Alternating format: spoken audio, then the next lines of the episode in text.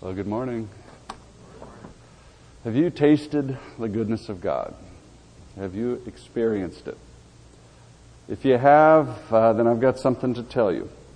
You are a priest to God. Now, what do you think about when you think about a priest? I think of a man in a uh, black robe and a white collar and a gold chain. Think of someone who's cloistered up in a church or a monastery somewhere who comes out on Sundays and uh, leads a liturgy in a very precise and mysterious way. You know, every uh, culture has its priests. People who uh, dress in a special way, they eat a special diet, they have special responsibilities, and they represent God. Well, the fact is, that's what a priest is. But in God's plan for us, that's the job He's given to each of us, men and women. Everyone who belongs to Christ is a priest. Peter calls us a nation of priests. Luther called it the, the priesthood of all believers. This isn't, you know, some special calling for the more spiritual. This isn't something that's optional. It isn't something we work our way up to. It's God's plan. It's God's assignment for each, every one of us. It's something that we need to come to grips with. If you're a Christian, you're a priest. Embrace that. Develop that. Now, that's your job. That's who you are. A priest before God. How does that make you feel?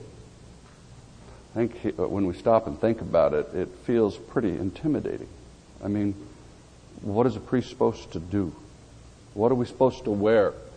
Well, what, what are our special responsibilities? How do we represent God? If, if you're a priest of God, how do you do that? What do you do? Well, I am glad you asked. Because that's what we're going to be looking at this morning. Turn with me to 1 Peter 2, 1 through 12. Here Peter lays it all out for us very clearly, very plainly, very systematically. Tells us what our priorities, our personal priorities as priests are. Then he tells us what our priorities toward the Christian community are. Then he tells us what our priorities in the world are. Like I said, he just lays it out. And since this is your job, listen carefully to how to do it. 1 Peter chapter 2, verses 1 and 2. We'll just start with our personal priorities as priests. He says, Therefore, rid yourselves of all malice and dis- all deceit, hypocrisy, envy, and slander of every kind. Like newborn babies, crave the pure spiritual milk of the Word so that by it you may grow up in your salvation, now that you have tasted that the Lord is good. Peter starts with our clothing. He tells us to rid yourself of, of a bunch of ugly stuff. That, that phrase, rid yourself, literally means to take off and discard an article of clothing. Now, when our family gets ready to go someplace together, I usually come walking out of the bedroom ready to go, and almost invariably one of my daughters will look at me and say, Dad, are you going to wear that?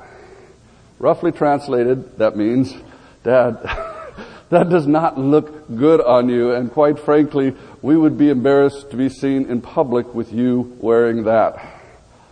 And since I have little to no sartorial taste, I usually listen to them. We go back in the bedroom and pick something more suitable for me. You see, our vestments as priests are spiritual. God's not all that concerned with what we wear on the outside. When we come here together, some people are wearing shirts, shorts. I hope they're all wearing shirts, but some are wearing shorts, some are wearing ties and a jacket. But we're all part of one body. It, it, it, that doesn't matter a lot to God, nor does it matter much to each other. We, we come in what we're comfortable with and, and what, what's appropriate to the way we feel we want to express. God uh, tells us in Scripture not to give too much concern with our outward adornment, but what matters to Him is our inward adornment. An inner self clothed in a beautiful, gentle, quiet spirit. Fact is, when we show up with a spirit clothed in malice, deceit, hypocrisy, evil, or envy, and slander, these are things that, that Peter listed there. When we show up wearing those things, God looks at us and says, That looks terrible on you. Take it off. Throw it away. It's gross. It's as if we, we showed up wearing clothes that we had worn for years and years and years and never washed once. They were covered with the worst kind of filth that stink. It's repulsive. God says, take it off. Throw it away. See, these things, uh, malice or, or having grudges against people, a, a resentment in your heart toward another person, or deceit, literally that means subtleties, you know, little innuendos, little word digs that don't come right out and criticize someone, but leave them feeling unacceptable and small. And hypocrisy, or envies, or excuse me, hypocrisies, acting better than you are, envies, begrudging God's goodness to others, rather than rejoicing with them and for them. And slander, talking about others and their faults to anyone, even under the guise of Christian concern. People, these things are ugly on you. They don't look good at all. And what God tells us to do is to take them off, throw them away. These, these, these are, are gross and unwashed. They stink. They are inappropriate dress. So simply take it off like a coat and throw it away. That's what he tells us to do.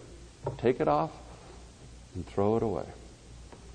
You see, this stuff not only looks bad on you, it also poisons your spirit. It, it, it, it blinds you spiritually, makes you deaf to God's Word. Look what Peter said next. He says, Instead, like newborn babies, crave the pure spiritual milk of the Word, so that by it you may grow up in your salvation, now that you've tasted that the Lord is good. See, the language Peter uses here makes it clear that unless we get rid of that other junk, throw it away, we will not crave the pure spiritual milk of the Word. David Roper once told me when people come to him and ask, you know, help me find the key to, to enjoying the Scriptures, he always starts by asking them, are these other things in your heart? Because if we're holding on to these other things in our heart, if we're, if we're protecting them, if we are treasuring them in our heart, hidden away, we will never crave the Word because we're not ready to obey the Word. And the Word becomes something that's threatening rather than something we desire, something we long for. See, these things choke out our spiritual vitality. A healthy baby gets hungry. A baby with no appetite is sick. So the first thing, the first step is to face these things, take them off, throw them away. And then refuse them when they come back and tempt you to put them back on, like, like, like an old familiar sweater, a comfortable pair of slippers. Don't put them back on. Instead, crave the pure spiritual milk of the Word so that you can grow up strong and healthy. That is the diet of the priest. Pure spiritual milk. That's the breakfast of champions. Now let me ask any of you who've been around babies, how often do babies want to eat? About once a week usually? Now obviously they want to, uh, uh, when they're brand new, they eat every couple of hours, then maybe every four hours. As they grow, they can go a little longer. Let me ask you, how many of you here eat once a week. Just once a week. Some of you say, yeah, I eat once a week. and once a day, and twice a day, three times a day. Now, if you ate just once a week, you're not going to stay strong and healthy. You won't last long that way. Now, let me encourage you. It is great that we come together to, uh, to be taught the Word, to be fed from the Word. We all need that. But it's not enough. Let me urge you to spend time every day in the Word, feeding from it. But you say, well, I've never been trained. I don't know how to do that. Well, let me respond to that with, with, with two things. First of all, realize you don't need to go and pull out this beautiful three point outline, you know, all these profound spiritual truths every day. No, you just need to open your Bible. Start reading through a book. Little by little. Bring it to God. Lay it before Him. Ask Him what He wants to show you today. Ask Him what He wants to show you about Himself today. Ask Him what He wants to show you about yourself today. Ask Him what He has for you today. And then listen. Be quiet. Think about what you read. Wait for Him to speak with a heart ready to obey. Just get your food for the day. You don't have to fill the pantry. Just sit down to a simple meal with Him. You don't have to be a gourmet cook. But it is critical that you bring it to Him, that you share it with Him, because it's His Word, and ultimately it's He that will feed you from His Word. So if you've never began the practice of just spending some time in the Word every day, let me encourage you. Now open your Bibles, maybe to one of Paul's shorter letters, like Galatians or Ephesians or, or Philippians, and then just start reading through a little by little and bring it to God. Let Him feed you. Second thing I'd say about uh, uh, about not being equipped, not being uh, knowing how to study your Bibles, as you spend time in the Word, as you start letting God speak to you, you will naturally desire, begin to want to, to understand better, to go deeper. Well, then get the training you need. First place I'd recommend it, just find somebody who's done it more than you. Find somebody who's spent more time in the Word and ask them how to do it. Let them show you. Let them teach you how to find deeper truths there, how, how, how to, to understand it better. Get involved in a Bible study uh, or a growth group where, where you're studying with other people. Take a study center class on how to study the Bible. Get a, get a, a, a study help from the bookstore that will teach you how to go deeper. Constantly be growing in your ability to rightly divide the word of truth. And as you do, as you spend that time in the Word, you'll see God's goodness, the goodness that you've tasted. Enjoy it. Eat it up. It's good. Now, one final comment about the word. You live in a society, we all live in a society that uh, has uh, all kinds of fast food options available. All this food that is quick and easy and exciting and nutritionally disastrous, and filled with all kinds of things that are subtly unhealthy for us. See, if you try to live on, on that stuff, it'll kill you eventually. Peter tells us that God's Word is pure. Doesn't have any of that unhealthy stuff mixed in. In fact, the word he uses there for pure literally means having no stone in it. See, back then they would grind their wheat between two large stones.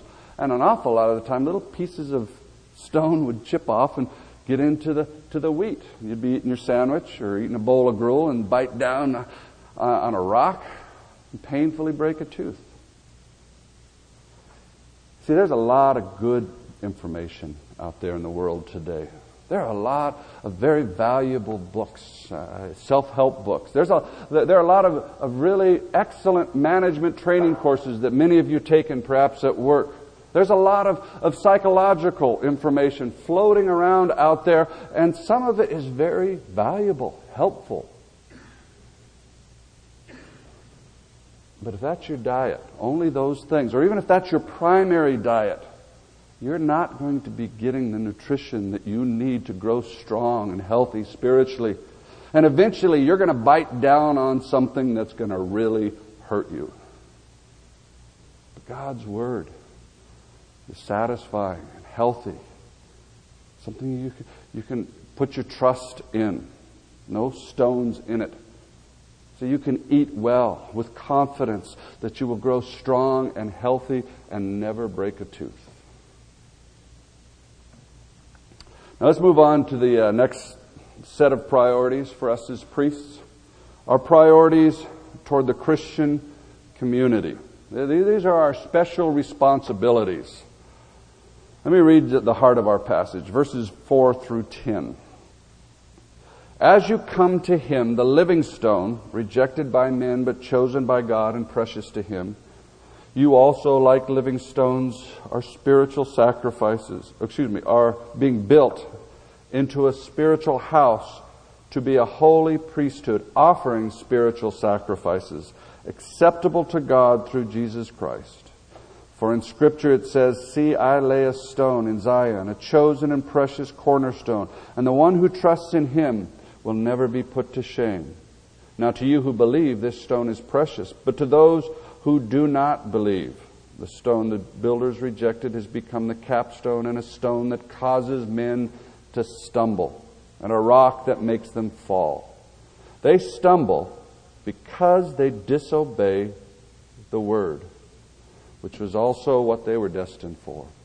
But you are a chosen people, a royal priesthood, a holy nation, a people belonging to God, that you may declare the excellencies of Him who called you out of darkness into His wonderful light. Once you were not a people, but now you are the people of God. Once you had not received mercy, but now you have received mercy. Now, I don't want to take the time to, to go through this line by line, verse by verse, but there's some very important things that Peter has to say here. Before we get into those, though, let me deal with Peter's digressions. Uh, twice in, in, in this passage, uh, in this section we just read, Peter digresses to talk about how Jesus was the stone rejected by men. Now, the reason Peter takes the time to talk about that is twofold. One, he wants to uh, reassure us when we are rejected by men that this is not an unusual thing, that this is how they treated Jesus, this will be how they treat us. But the second thing he does is he helps us understand why people reject Jesus. And Peter tells us it's for two very uh, intertwined, very related reasons. First, in verse 7, it's because they don't believe. And the second, in verse 8, it's because they don't obey. You see, Peter tells us that people don't stumble over Jesus because uh, belief in him is untenable intellectually. Now, he says the reason they stumble over Jesus is because they don't trust him enough to obey him. And because they've already decided not to obey him, they're forced to, to reject him or at least to denude him of all authority in their lives by making him out to be something or someone other than he really is the, the creator, the, the, the, the God who made them and who purchased them with his blood. You see, their unwillingness to face the things in their lives that are disobedient, to, to turn away from those things by God's power and by His grace, forces them to reject Jesus. It's a, it's a psychological and spiritual necessity. See, if you are unwilling to obey the Lord, you will either reject him outright or distort his true nature and character.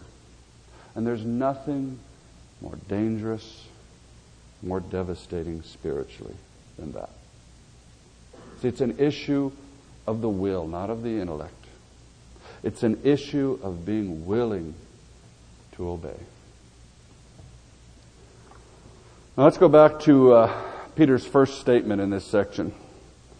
It's very significant. He says, As you come to him, the living stone, you also, like living stones, are being built into a spiritual house. Says, As you come to Jesus, he's building you together. And this is a critically important concept as you come to Jesus, in the very act of coming to Jesus, He brings you to other believers and He begins to connect you to them, to bind you with them, to build something between you and them, a connection. This is necessary. It is inevitable. It is God's plan and His design, and it is very hard for us as Americans to accept. We are such individualistic culture, uh, people culturally.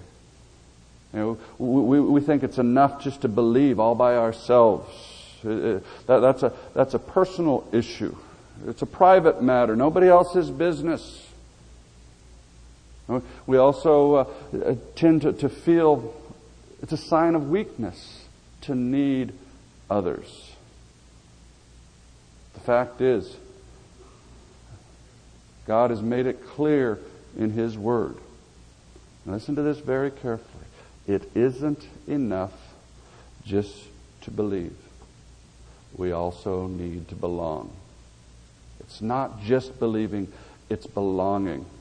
Because when we come to Jesus and then refuse to be bound together with other believers, connected with them in love and in service, when we resist being connected with other believers. We are resisting Jesus because He's the one who's binding us together, building us together into a house for Himself. And for that to happen, we must come together. We need each other. In fact, we need each other as we need Christ. Ultimately, the thing we need most in the world, in life, is Christ. And what we need in each other is Christ in each other. And that's what he, how He has chosen. Part of the, the way that He has chosen to build us up, to minister to us, is through each other. And when we resist that connection with each other, we are resisting Him, refusing to obey Him. See, we do not stand alone. We must come together, join together. Now, where does this unity focus? Why do we come together? Peter said, You are being built into a spiritual house to be a holy priesthood, offering spiritual sacrifices acceptable to God through Jesus Christ. See, we come together as a holy priesthood offering spiritual sacrifices. Now, what are those spiritual sacrifices? Well, let me read uh, Hebrews 13, 15, and 16.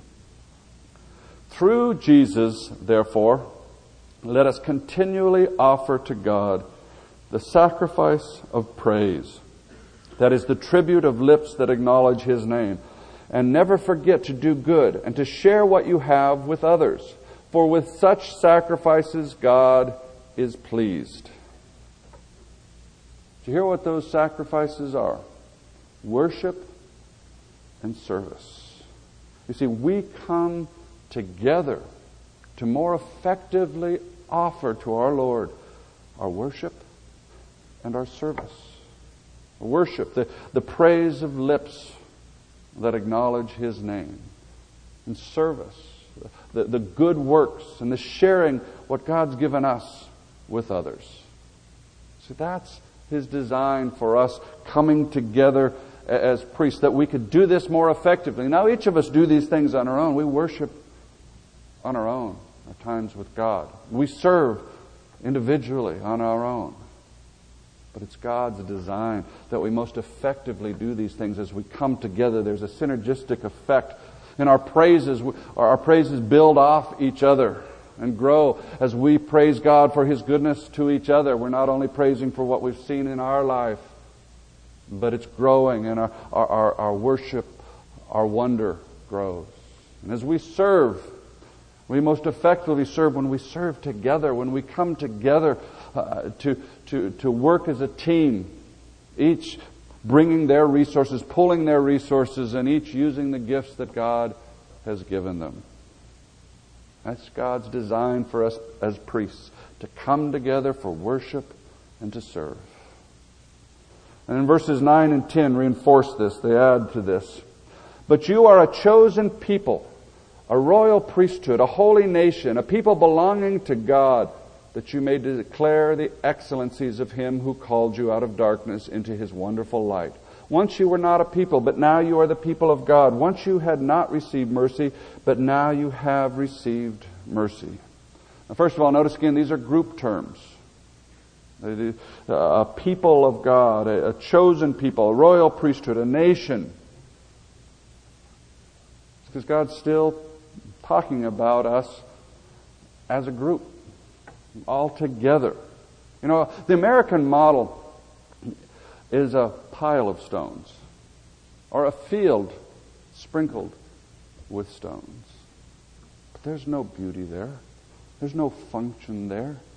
It's just a pile of stones, useless.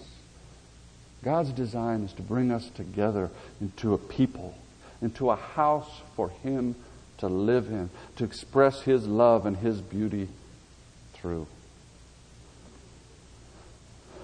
He says, We are His people, to belong to Him and to declare His excellencies. This, is, this reinforces our, our purpose as priests. First of all, as a people, to belong to Him. Secondly, to declare His excellencies. Now, the first purpose is to belong completely to God, to be His people. All of those terms I mentioned, the, the, the royal priesthood, the, the, the chosen people, all of these things are Old Testament terms used of the ancient people of Israel. In Deuteronomy chapter 7, God uses this whole list in talking about his, his people, Israel. And then in verses 7 and 8, he tells the people, right to their face, he said, I didn't choose you because you were the, the greatest, most powerful, most numerous nation. That's not why I chose you. I chose you because you were weak. And I simply wanted to demonstrate my love to you. And then later on in chapter 9, he's uh, having another discussion with the people of Israel, and he says, It wasn't because of your righteousness or your integrity that I work on your behalf. God simply chose the people of Israel to be a showcase of His goodness, a demonstration of His love. You see, the same thing's true of us. God hasn't chosen us because we're such wonderful, wise, powerful, great people.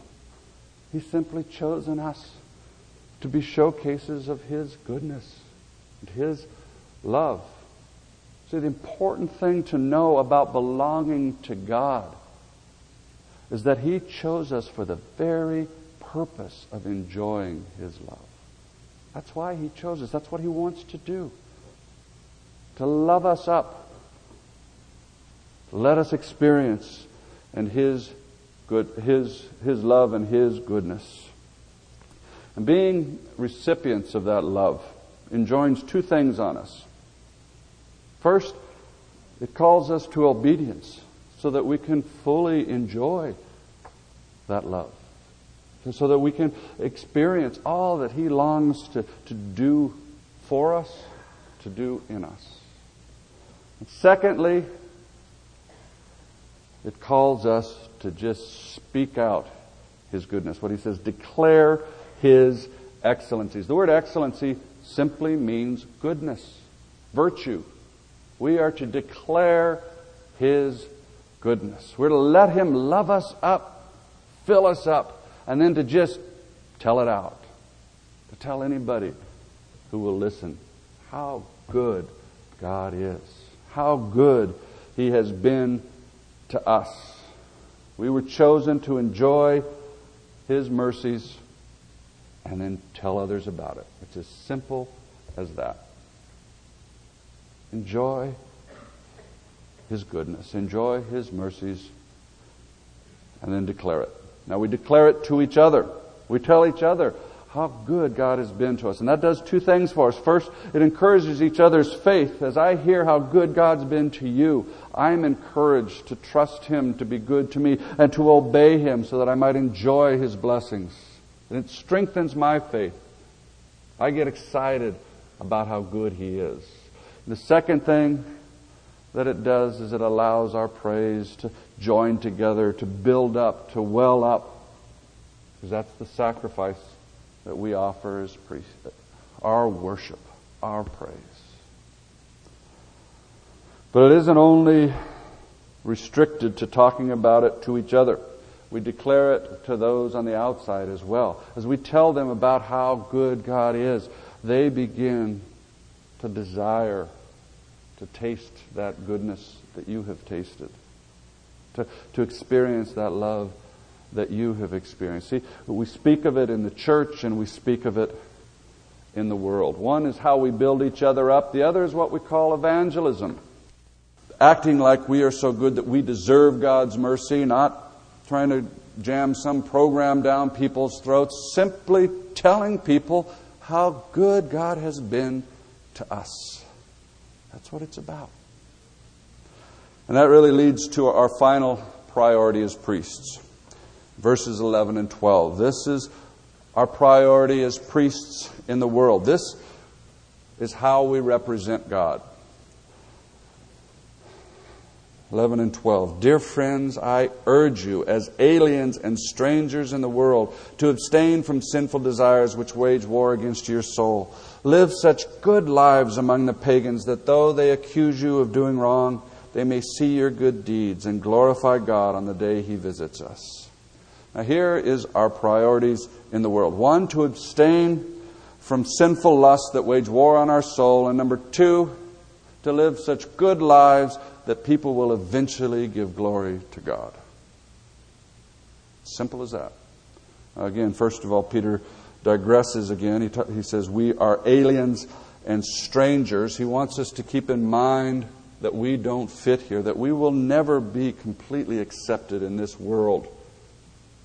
Because again, he doesn't want us to be surprised by that, even distracted by that. That's why he told us all that Jesus would be, was rejected. Again, to, to encourage us when we experience that kind of rejection. Jesus said, If they rejected me, they will reject you. So it shouldn't surprise us. It shouldn't shock us when, when our culture portrays Christians as, as judgmental and unloving, as haters of women, as narrow and petty, as boring and oppressive. Shouldn't surprise you that they say all manner of untrue things about you. In fact, He doesn't want us to get distracted, to get preoccupied with that. Don't let it get you down. You live it down instead.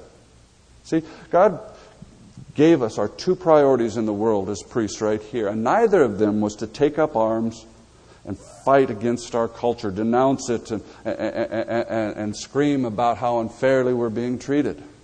Now, the first thing, the first priority he gave us was to abstain from sinful desires which wage against your soul. Start with yourself. Look at yourself, at your own attitudes, your own pursuits. Avoid, keep yourself back from those sinful desires. Now, what are these sinful desires? Well, literally, it's, it's the desires of the flesh. Now, the flesh is sinful. But that's not what the word means. It's not referring to sinful desires, it's referring to desires that come purely from our human perspective.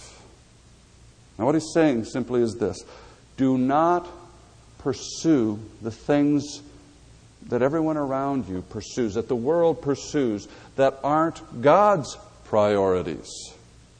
Now, what are these things? Well, wealth. That's one thing. Now, there's nothing wrong or sinful about wealth per se, but it's not what we're after. It's not what we pursue, even though that's what the world pursues. See, we're told that if we have enough money to buy food and clothing and shelter, be content and then put your focus, put your time on more important things, like uh, feeding on the Word, coming together to worship, to praise, experiencing God's love and declaring it to others.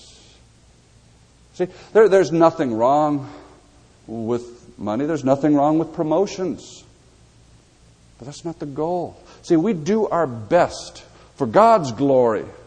We work as unto the Lord. And if promotions and more money come with that, great. But if they don't, that's fine too, because that's not our goal. That's not what we're after.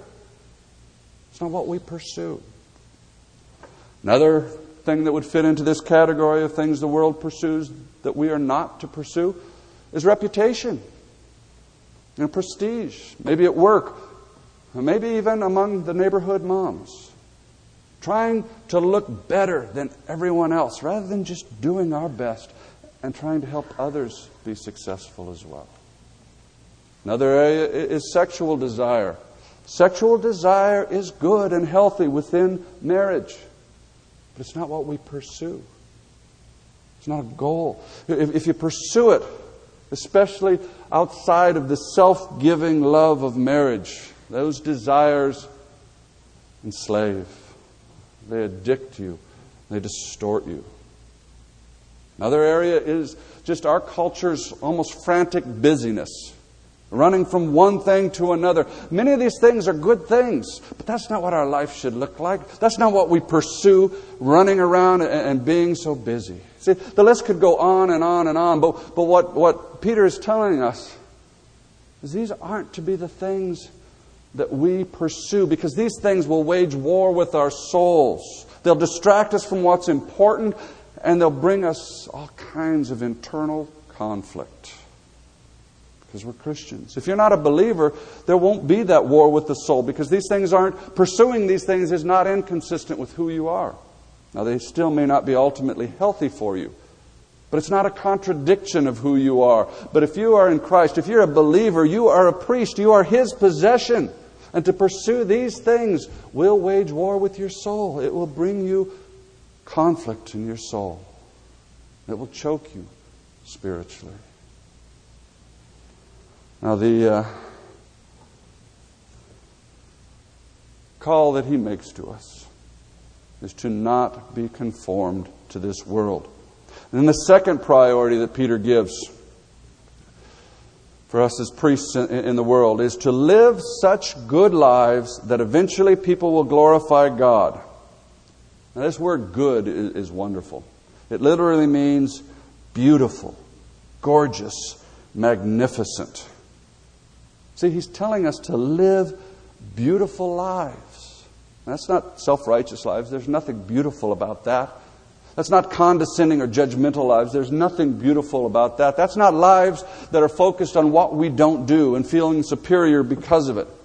It's not lives that are strident and shouting out our causes. Right at the beginning of our, our chapter, he told us quite a few things that were ugly, that did not make us beautiful. Malice, having resentment, grudges in your heart toward others. And uh, what else did he say? He said deceits, that is, those little digs t- toward others, innuendos, putting them down. And envies, not being delighted that God gives generously to other people. And slander, talking about people. You see, these things don't look any better on us when they're directed to unbelievers than they do when they're directed to other believers whom we're being bound together with. Now, you see, living a beautiful life is living a life like Jesus loving, considerate, kind, patient, gentle, thoughtful, generous, never seeking itself, never boastful, never proud, not uh, easily angered, not keeping track of wrongs against us. That's our priority. Letting Jesus' life come out of us in the way that we treat other people. Letting Him show us how to love and teach us how to love. Sharing all of the good things that He's given us with them. That's the focus. If you do this, you will outlove their rejection. Eventually, they will give glory to God. Either when they, they break and turn to Jesus in faith and come into the light themselves, or when Jesus comes again in judgment and they see everything as it is. Either way, eventually they will give glory to God and they will marvel at His ability to transform simple, sinful human beings into magnificent lovers by His grace, His mercy. So that's uh, our priority as priests in the world. Like we started with, you're a priest. Now you know what your job is. You know what your priorities are. Personally, it's to get rid of all of the garbage, the bad attitudes toward others, and to feed your spirit on God's Word. Toward the Christian community, it's to be joined together with others in, a spiritual household for God to live in. It's to come together and worship and in service. It's to belong completely to Him and to speak out His goodness. toward the world, it's to not pursue the things that everyone around us is pursuing, but instead to live beautiful lives that reflect, that showcase his goodness. Let's pray.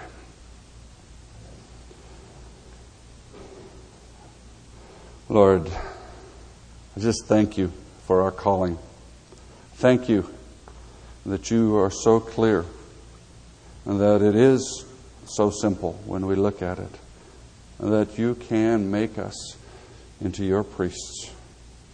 Lord, pray that we would feed from your word regularly and grow strong spiritually so that uh, we can be rid of all of the garbage that keeps us apart as Christians, that keeps us from being bound together. Lord, fill us with forgiveness and patience with each other as we come together, knowing that we will hurt and irritate each other. But Lord, we want you to bind us together because we want our worship and our service to be effective. We want to be yours completely. We want our voice to be heard, how good you are. And Lord, free us from pursuing all the things that our culture pursues so that we might live beautiful lives that reflect your character, that reflect your goodness. We pray this in Jesus' name. Amen.